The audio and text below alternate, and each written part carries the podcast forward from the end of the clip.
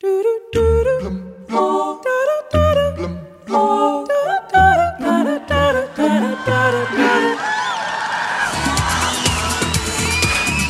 and gentlemen, Steve Ballmer!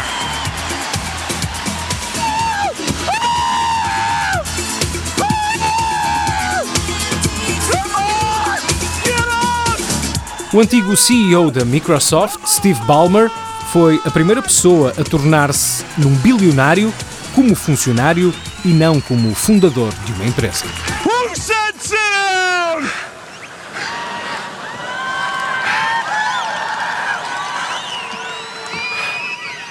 I have four words for you.